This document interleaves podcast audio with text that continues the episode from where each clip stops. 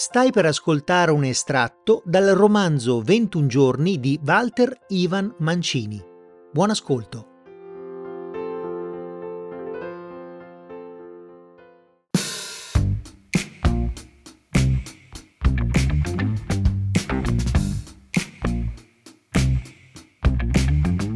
Stasera dovrò riprendere una vecchia conoscenza, seppur avevo giurato che mai ci sarei ricascato.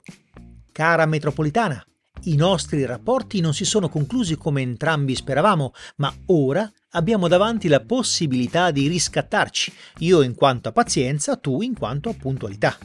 Aiutami a scrivere un nuovo capitolo della nostra frequentazione, uno che abbia meno colpi di scena, magari senza ritardi o soppressioni di treni.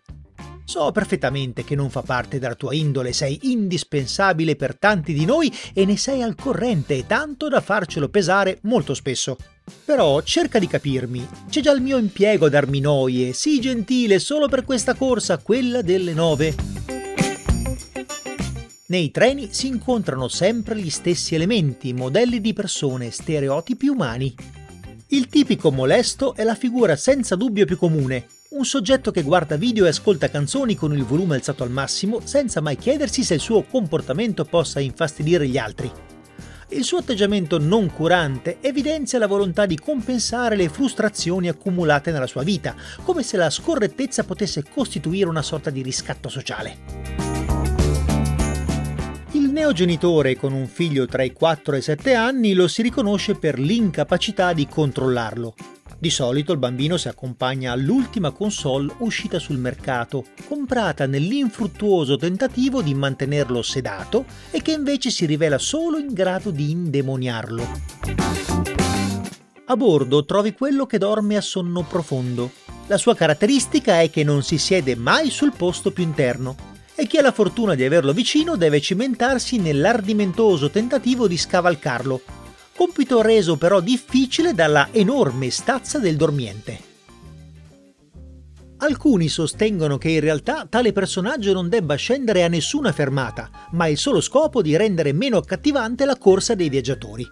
Quest'uomo che raramente assume sembianze di donna pare sia impiegato dalle stesse ferrovie, al solo fine di rendere poco piacevole la tratta, per non far sì che gli utenti si abituino ad un livello di comfort troppo elevato non di rado ci si può imbattere nello straniero loquace, un soggetto che parla ore ed ore al telefono in una lingua difficilmente riconoscibile.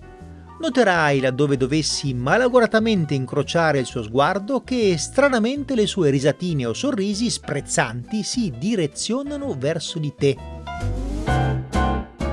La metro è un teatro e gli attori seguono copioni triti e ritriti che però funzionano, ricordando quelle antiche commedie plautine i cui protagonisti incarnavano vizi e virtù.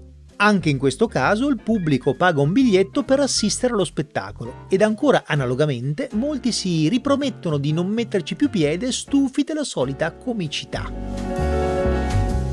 Se fossi vissuto nel primo secolo a.C., sarei stato sicuramente uno di quelli che a Plauto preferiva uno scrittore minore ma più originale. E verosimilmente avrei avuto un amico pronto a criticare la mia necessità di andare controcorrente.